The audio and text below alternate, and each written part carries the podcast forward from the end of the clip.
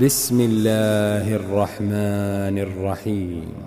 إذا زلزلت الأرض زلزالها وأخرجت الأرض أثقالها وقال الإنسان ما لها يومئذ تحدث أخبارها بأن ربك أوحى لها يومئذ